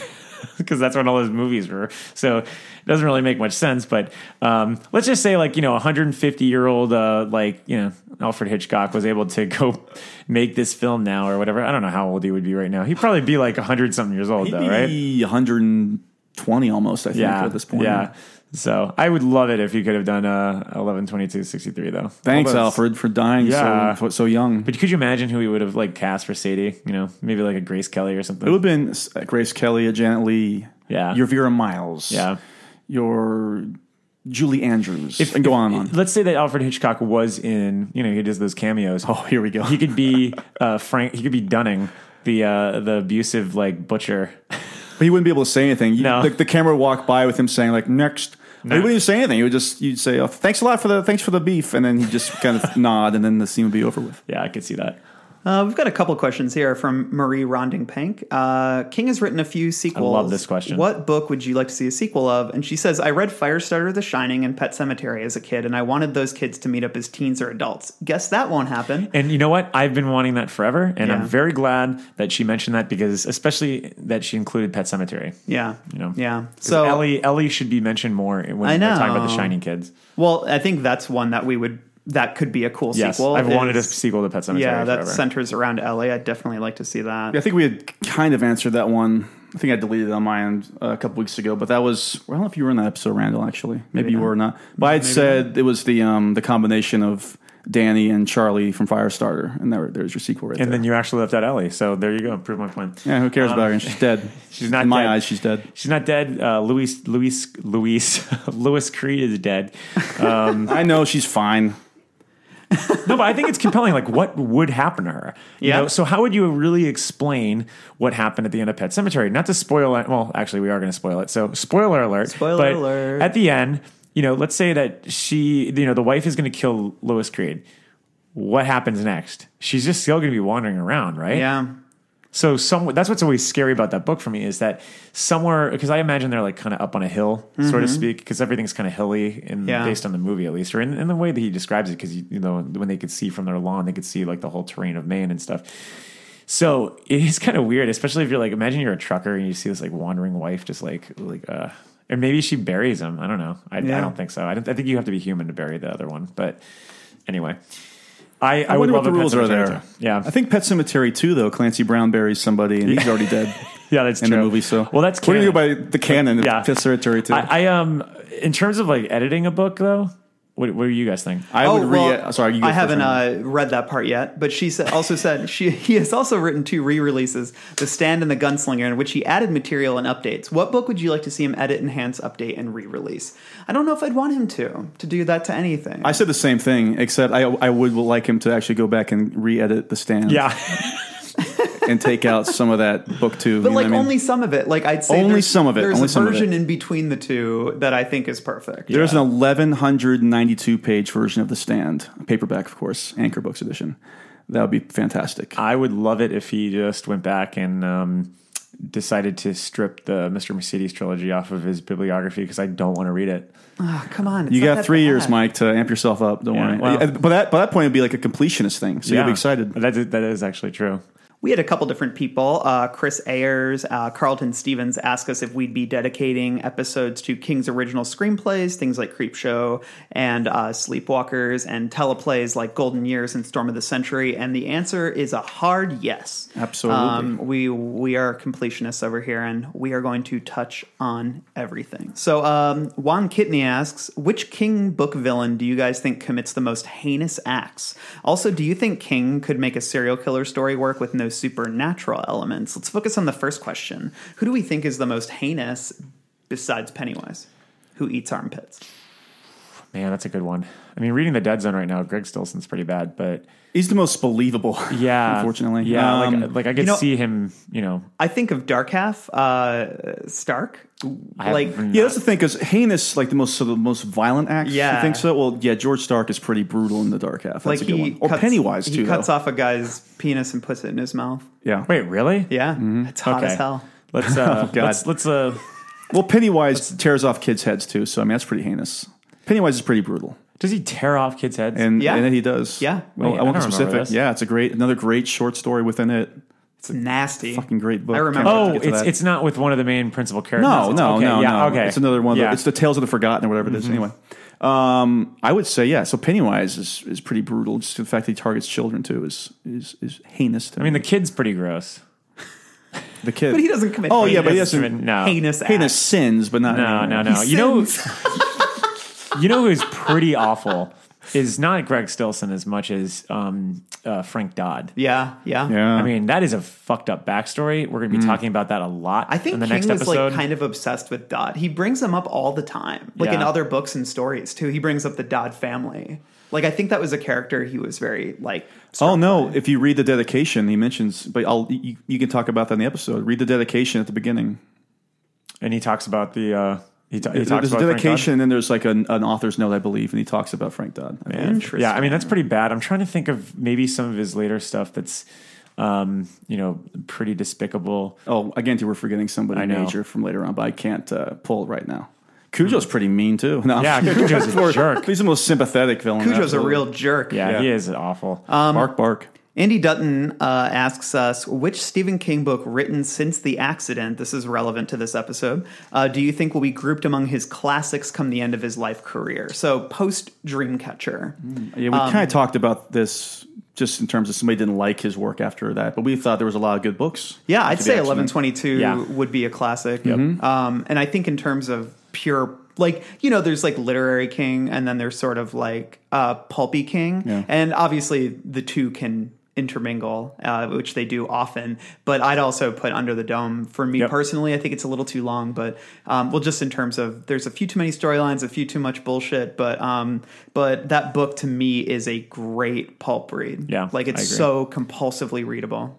I'd say yes to both of those actually, and I'm on an episode, so I might as well give a, another call. Uh, Lisi's story, Booyah. Those are three right there. I mean, because eleven twenty two is my and I mean, favorite, there's so. other r- really good ones too. But in terms of in terms of classic um, King, those are the for me the the, the, the the top three since the accident. I like his other question that he had. Oh yeah, Uh, with Stephen King recommending *Carrie and Comfort* by Dan Simmons, *The Haunting of Hill House* by Shirley Jackson, and *Ghost Story* by Peter Straub. I've tried three times to read *Ghost Story* and I cannot get into it. Have you guys read it? Mm. I've seen the movie Ghost Story. Is it any good? I don't know if it's based on the Straw book. I don't think it is, but the movie's great. Hmm. Yeah. I tried. I've read other Dan Simmons books, and I tried reading *Carrie and Comfort*, but it was too dense for me at the time. I think I just wanted like something light and fluffy. Yeah. Uh, I'll, I'll get around to it someday. I still own it. Um, so, what would you say are your top three horror stories not written by King himself? I I had mentioned this in the past, co- you know, past podcast was uh, the Colorado Space by uh, H.P. Lovecraft. That's my top. Mm-hmm. Um, I really do love uh, the Haunting of Hill House. I, I think it's a very chilling book. Um, Yeah. I think it's really really creepy. The there are a lot of subtle scenes of horror in that that the uh, '60s version or the '60s take of that, um, s- you know, that story does a really good job of capturing. Um, I I can't for the life of me think of a third one right now though. It's weird. I mean, maybe you could toss in American Psycho. 'cause Yeah, that's we. pretty fucking- that's yeah, I scary mean, we also. we got a question similar to this a couple weeks ago. Um, I didn't really even. I think I mentioned the fact that I have not really dived into a lot of horror outside of King. yeah. So for me, I Oh, yeah, well- it's, it's tough. I mean, There's Poe. I mean, I, something I with guess this way comes. If you want to count that as horror, I guess sure. Yeah, I mean, wouldn't- that's um, I- I don't know if I'd- yeah, I don't know. if that's if that is counted as hor- as horror, I'd probably put that in my you know top three. Also, I love the Cask of Amontillado, uh, Hmm. which is uh, Edgar Allan Poe. I think that's very creepy. I- Yeah. the way that he writes that with the the way he keeps layering the bricks Mm-hmm. and he's talking to the the person that he's trapping is uh, ultimately terrifying. Um, I don't know. What do you think? Um, I love uh, Hell House by Richard Matheson. is pretty great. Um, I'm a huge fan of. Uh, well, I, it's hard for me to say like these are my top 3 because mm-hmm. um, I, I it's very hard for me to to rank top threes because then I always realize I'm forgetting something. Yeah. But ones that come to mind, I think of Hell House by Richard Matheson. I think of The Troop by Nick Cutter, and I think of oh, I had another one in my head and now it's gone. Um, uh, the Summer of Night, I believe it's called by Dan Simmons, is also very good. It's very creepy and weird. He made a sequel uh, that was not that great, but the original is is good. It was basically Dan Simmons' riff on it, or I mean, not uh, wait, was it? Yeah, on it. Like it's like a group of kids and kind of a unstoppable kind of terror that's sweeping through this town, mm. and that's a really really cool book, and it's also like really meaty and long and brutal yeah. like it. So so those are three that I think are pretty solid. They're not my top, but they're mov- they're books that come to mind when I think about this right. Mm. Um, and then I just remembered the other one I was thinking of, and it's kind of cliche, but the, if you haven't read the book, you should really read The Exorcist by William Peter oh, yeah. That's excellent. There you go. It's yeah. fucking terrible. Yeah, Fine. Legion's also great. I have not read yeah. Legion. I need to read that. I'll let you borrow it. It's oh, excellent. Nice. Yeah. yeah. I, I fucking love I met, The Exorcist is the only book I was much younger but I still I was probably like 19 at the time like I wasn't a baby yeah. but when I read The Exorcist for the first time I like I couldn't read it before bed it was freaking me out it was giving me nightmares House of Leaves is pretty scary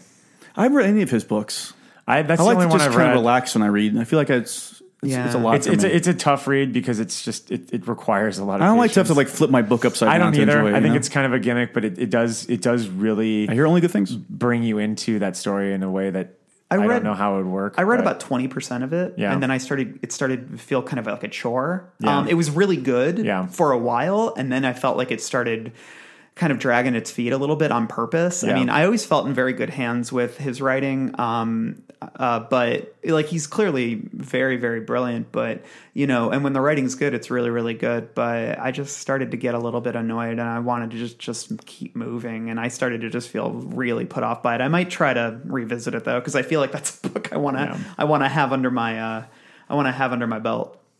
Any other thoughts on this? No. Cool. Um, Preston Hultz says With studios partnering with Netflix, wouldn't some of the remakes, new properties be better off there? Yes.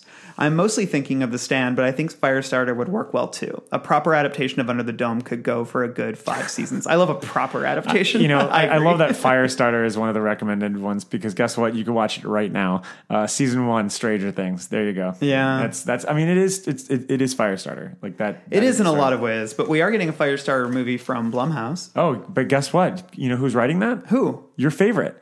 Hollywood Hack. Are you serious? Akiva Goldsman's yeah. writing yeah. Yeah, we talked about. I think he's just directing it though, oh, which is directing really it? weird. Oh, oh, God, he's directing. So the, it, he's not. It's No, no, no, Randall. nightmare. He's not even writing. it. I think he's just directing it. Oh. Yeah, but you know, Well- Winter's Bone was really good. Exactly. Or Winter's No, no, Bone no, no, is so not Winter's weird. Bone.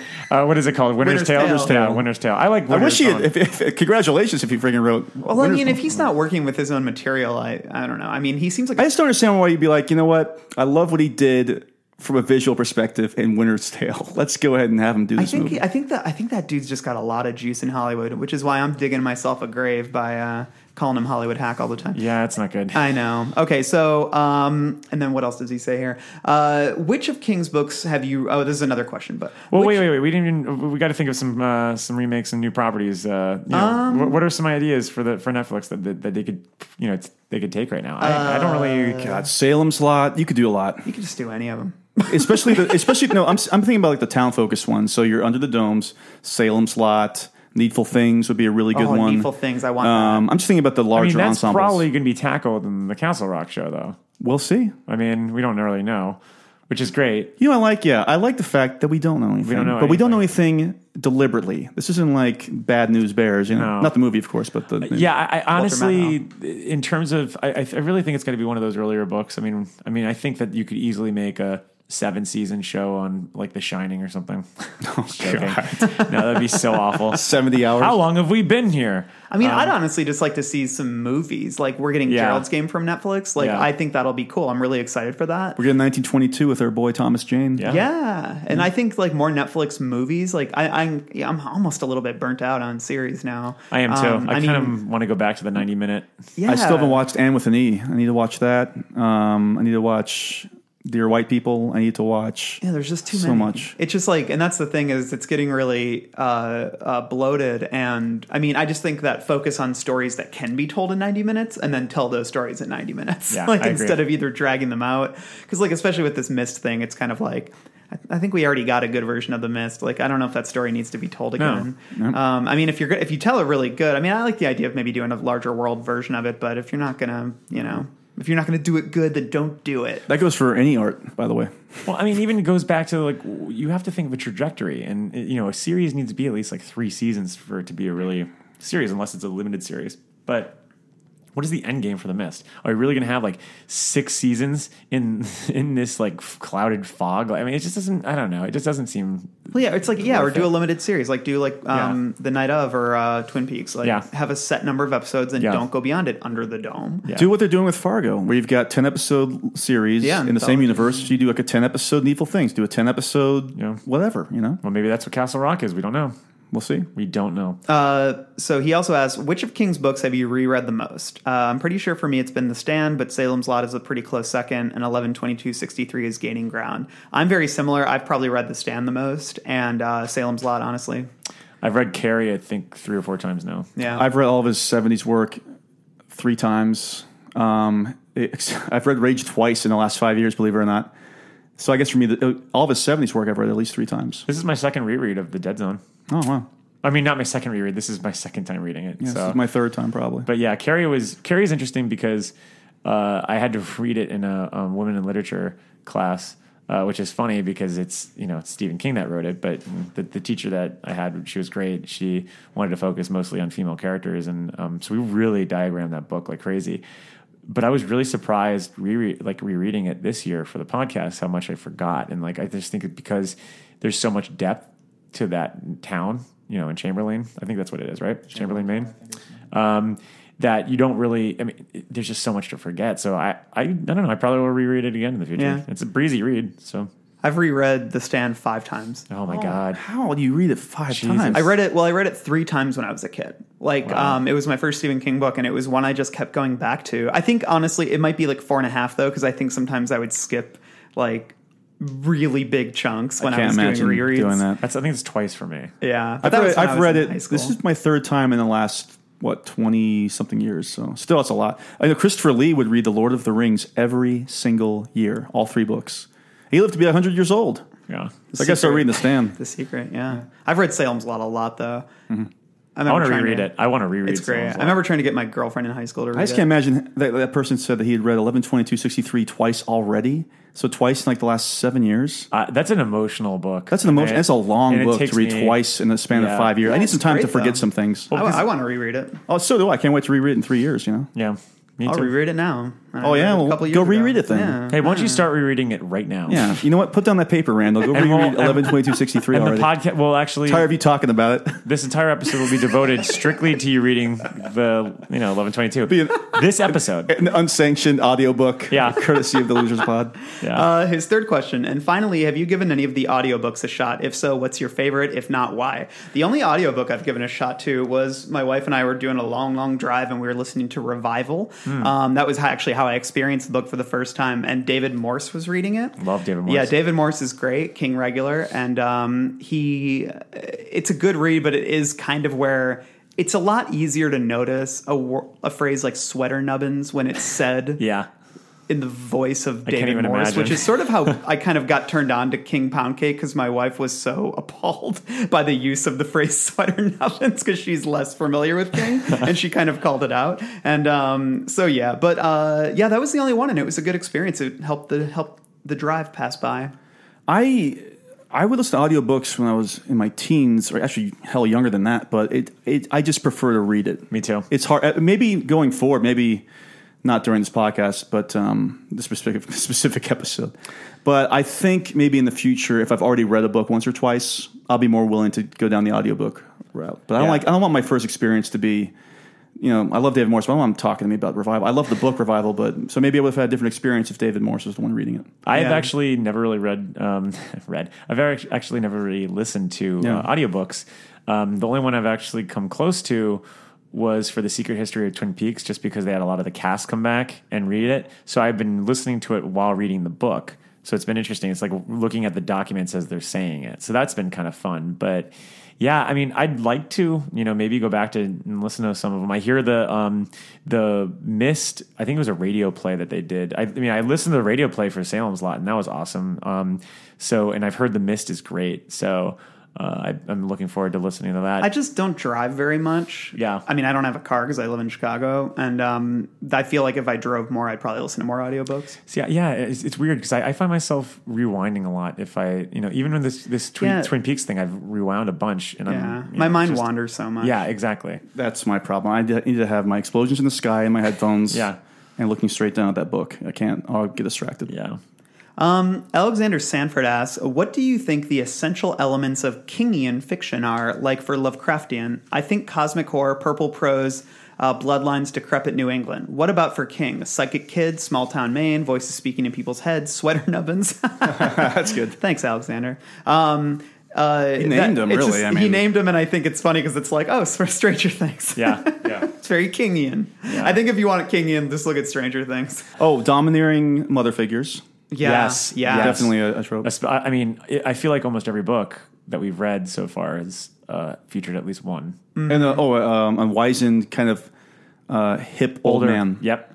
I, I, think on it, like I think strong ensembles to me are what I'll, I'll associate with King. Even yeah. though even though he has a lot of books that are more contained, it's like what I always go back to with King is that he builds really strong ensembles, really good character, uh, and he knows how to paint small towns really well. Like small town Maine, he mentions, and um, I think it's like small towns and especially small town Maine, but small towns in general, just communities. You know, I, I think he also has like a really strong interest in like the bond between like an, an, adult and a kid, like like the respect that like they're respecting the elders. You know, like if you think about like all the kids for the most part get along with the adults. Mm. Hmm.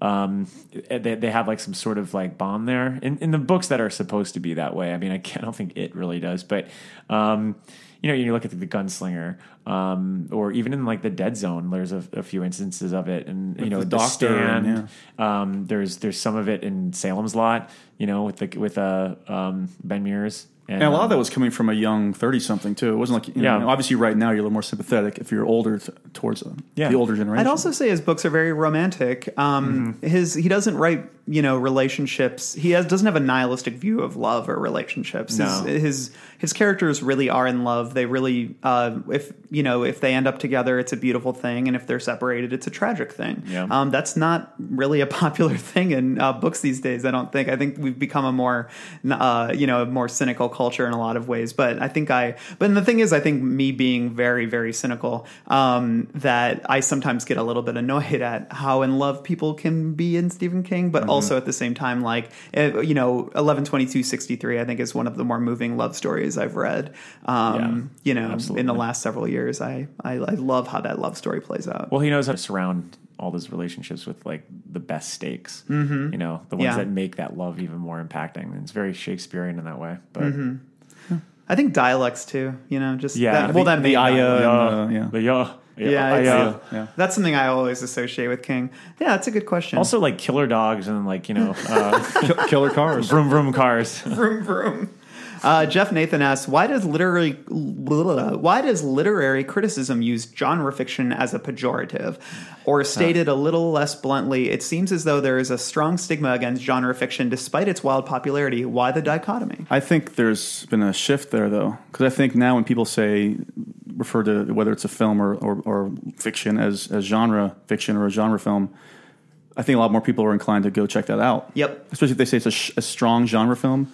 I think if anybody's given you shit for reading genre nowadays, um, I think that eh, they need to get with the time. I mean, like the biggest They can take the Infinite Jest copy they've got and smash it over. You can smash it over their head. That's what you can do. with Yeah, it. I think a lot of literary critics. Um, the I think maybe he, you know, I I think like I think a lot of the old school guys, you know, like Harold Bloom and those guys, like they're the ones who are probably deriding King and deriding a lot of modern fiction because they're old and stodgy. I think a lot of the literary criticism that's coming out these days are people who grew up on books like Stephen King, grew up on uh, even R.L. Stein and stuff like that. Like a lot of the stuff that was aimed at younger audiences was genre Yeah. uh, at least you know when we were growing up and so science fiction fantasy all that stuff so i think that we're seeing kind of a new movement in um, literary criticism criticism where people are much more inclined to uh, give uh, genre fiction sort of the benefit of the I don't know, it's not even the benefit of the doubt. It's just like really see the literary merit in it and not dismiss it because it has robots in it or aliens in it or whatever. Good story is a good story. I agree. I mean, when I was in college for creative writing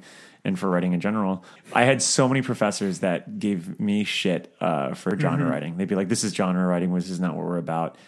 And it's like, you know, it's like, who cares? You know, it, it's good. You know, it, like just. All right, here's let's, a story about cancer. yeah, well, that, and that's what I, I, I almost feel like that's what it always boils down. To. I mean, there's so many stories like that in like the you know the writers' room, and it got to the point where it's just like I don't. It's enough. I mean, it's first off. I, I just think the pretentiousness of like doubting like genre altogether is just really annoying, and like, and it's something that's I'm gonna that's gonna be a through line to my arguments that I've pretty much been discussing since the beginning of this podcast. And what I'm really interested of is finding out how that really affected King growing up, because I'm sure it did. And I can, yeah. you know, and I've I've pointed out examples of it in the first few books, especially some of his Salem's earlier stuff, especially. Salem's Law, yeah. especially.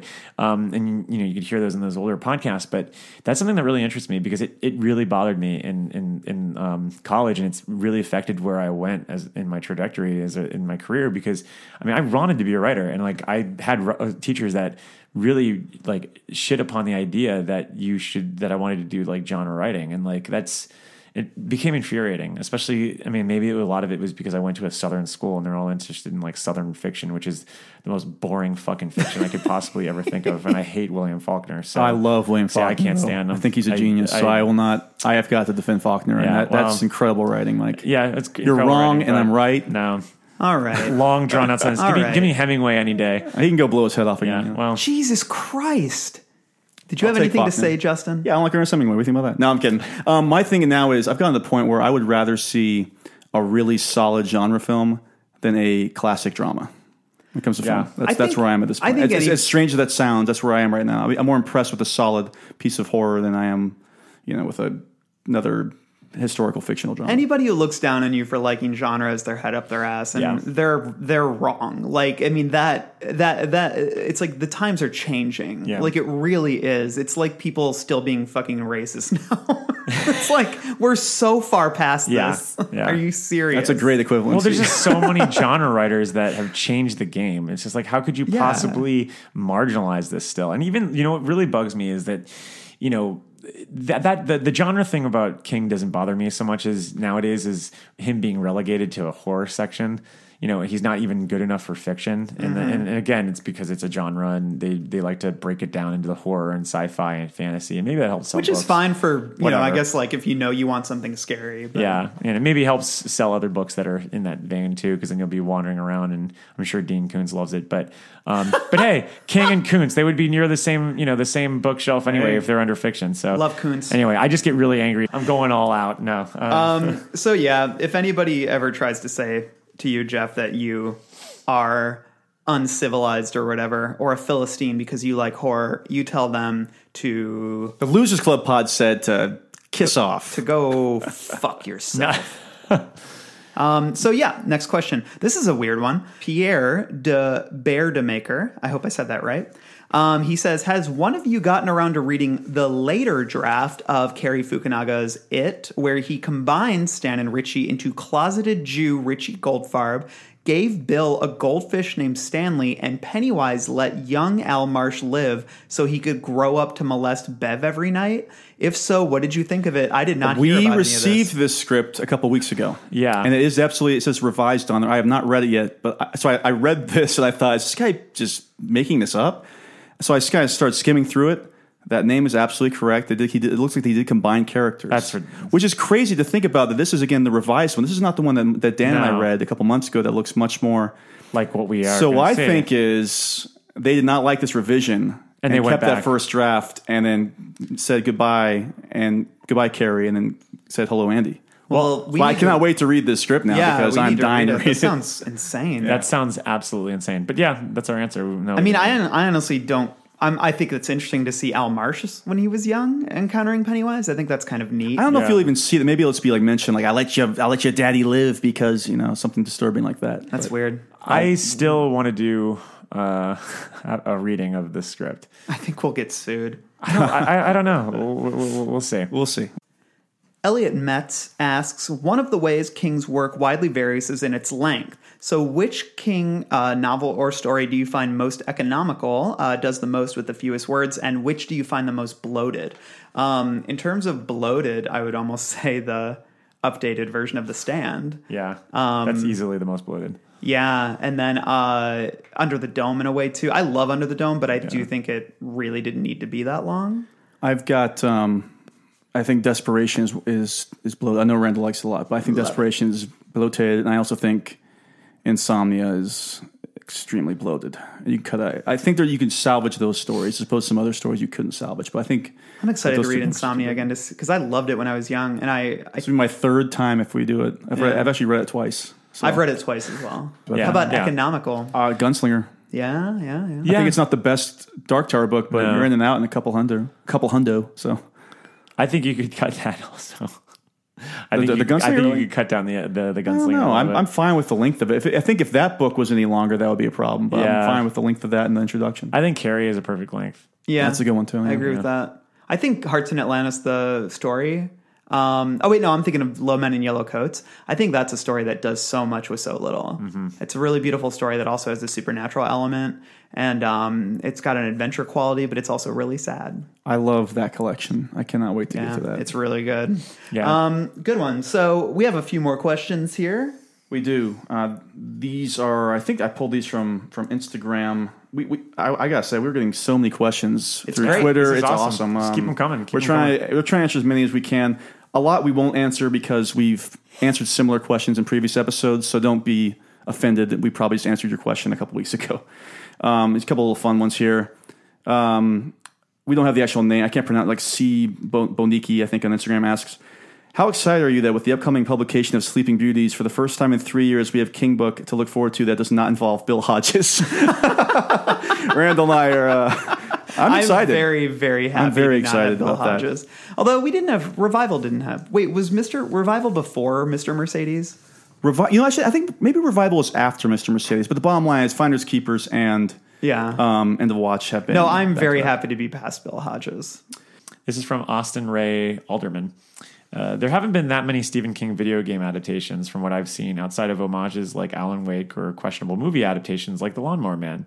What, Steve, what Stephen King story would make the best video game? A long walk game, like a style like Dear Esther, a point and click adventure, The Shining, her story with Carrie. Really digging the show. I had to put that last part in there, but uh, we're we're quite vain. Yeah, yeah, we're we're we're so vain. Um, I mean, I think a stand, the stand would be kind of a cool game, especially be- yeah. if you look back at like um, what was that game, Fable, where you, yeah. to, you could shoot, you, you, become evil or good based on those things, and like so is the Knights of the Old Republic by the you know the Star Wars game. I think if you did something like that for the stand, would be really cool, and you could well, have it. You could have a whole open world environment for that. Yeah, that would be cool. Also, uh, one of the things that a lot of the treatment that a lot of properties have been getting now is um, from Telltale games. Do you guys know these? Oh yeah, yeah, yeah. yeah the these Walking are like Dead. yeah, these are like where you choose dialogue options and it branches out and it tells different stories. And they've had versions of The Walking Dead, and so uh, and then um, God, so many properties. They even have a Back to the Future one. They have a I, game. I watch. I played the Back to yeah, the Future one. They have a Game yeah. of Thrones one. They have a Batman one, and so uh, they're all. Everyone I've played has been at least solid, and so I think doing something within the stand universe, like they did with Walking Dead, like telling a different story yeah. within that universe, um, I would love to see that. I think I played Donkey Kong Country 2 back in 96, 97, and NFL Blitz. Um, those are the last video games I played, so I, I have no like good suggestions to make, and, and, I have to recuse myself from this question. Um, yeah. I think that I think that it could be really maybe even a Pennywise game, like especially uh, peg to it. Just tell a different story, maybe a different time period of kids like trying to navigate Pennywise and Derry. You know, I think if you made a Castle Rock game, it would yeah. be interesting. Yeah, you know, you work incorporate all the characters. You, like could, be, a, you could be Sheriff Bannerman. hey, love Sheriff Bannerman. And our last question uh, Jimmy Martin asks There are a few words, phrases, and topics that King uses frequently in his writing. I had never heard of macadam or arc sodium lights before reading King, and I'm certain that he mentions the JFK assassination or Dallas police in all of his novels. What others have you noticed? Um, I've noticed the cordwood. Cordwood, which I had to look up because I didn't really know what that was, and and all you guys kept making it seem like this gross, like kind of funny thing. I think but, we, I think our whole thing was just we were always mimicking Stephen King's reading of that line in the Stan miniseries. Oh, Because he goes, cordwood. Cordwood. So I think that's all we were doing. We didn't Yeah. really have a negative opinion of cordwood. It is just weird how that's so. That's like really affected him, like the visual of what cordwood is. Like it's Yeah. been in a bunch of his books. It's like not that Oh, compelling. he always talks about guys, A- Adam's apples bouncing like a monkey on a stick, which I think is so weird. yeah. He uses that in multiple books and stories. He uh he loves. I mean, we know the breast thing. Um, Oh, well, that's yeah, one. it- uh, proud nubs. breast is obviously Nubs one. is a phrase he loves to use. But no, like my I I've bowel never- movements is a big one. I feel like I don't know I don't know people in life whose Adam's apples bounce up and down. No. Like that is that an old thing? no, unless you're like really thin and Yeah, I and guess. pronounced on your neck. I don't. I, I- no, it's not a big thing. It's very bizarre to me. And it No. used to kind of the phrase it still kind of creeps me out a little bit. yeah, Justin, do you have anything? Cordwood. Cordwood. yeah, that's it. Um, yeah, but I've definitely noticed his use of arc sodium lights. I, I like I don't know what that is. Um, I imagine that's the th- stuff that's like on the highways, right? yeah, I guess. You know, like when you have the. the I mean, little maybe it lantern. was a time thing or a regional thing, just something that, you know, just a detail that, you know, helps illustrate that community. Interesting stuff. But uh, that's all the questions. Thank you guys so much a for short submitting episode. them. Yeah, short episode is fine. Yeah. Uh, and, and I think a short episode for us is a still a long episode for many podcasts. Yeah, it is. It's like an hour and forty minutes probably. This So, movie. uh, so thank you guys so much for sending in the questions and um, engaging with us on Facebook. We love it. Uh, or, well, everywhere: Instagram, Twitter, all the things, because we're so hip. Do we do we have a Snapchat? we don't have a Snapchat. We we should get a Snapchat. Oh God, when No. you guys can manage that? I have no clue can't. how to There's use too it. much to manage already. Oh my God, We're all old. Like we don't understand these. I think things. I think three social networks is enough. We got Yeah. Facebook, we got Instagram, we got Twitter. the Social Network, great movie. great movie. I love that movie. Um, so if you haven't left us a review on iTunes yet, um, that's really helpful. We'd love it if you could leave us a review and just say what you like about the show, or just say that you know uh, we need to shut up and wrap it up. And episodes are three or four hours long. I can't even fit them on my iPod. Um, that was one review. Yeah. our only one star, and I'm really mad about it. you are Yeah, mad you know about it. salty what? about it. Enjoy the 80 or so other ones that All have been right, positive. that's we'll be enough. fine. That's enough. No, I'm serious. I'm Yeah, saying that's true, enjoy the that's 80 true. that have been positive. Don't Yeah, worry yeah. about that one person. Stay positive. Great song by the Hold Steady. Ooh. All right, thanks, guys- thanks so much for listening, guys. We appreciate it. We'll be back in a week with um, our episode on the Dead Zone, so stay tuned. And in the meantime, long days and pleasant nights. I got some hot friends. Oh God, I got some hot friends. I got some hot friends. Oh God, I got some hot friends. But you know you want somebody to treat you good.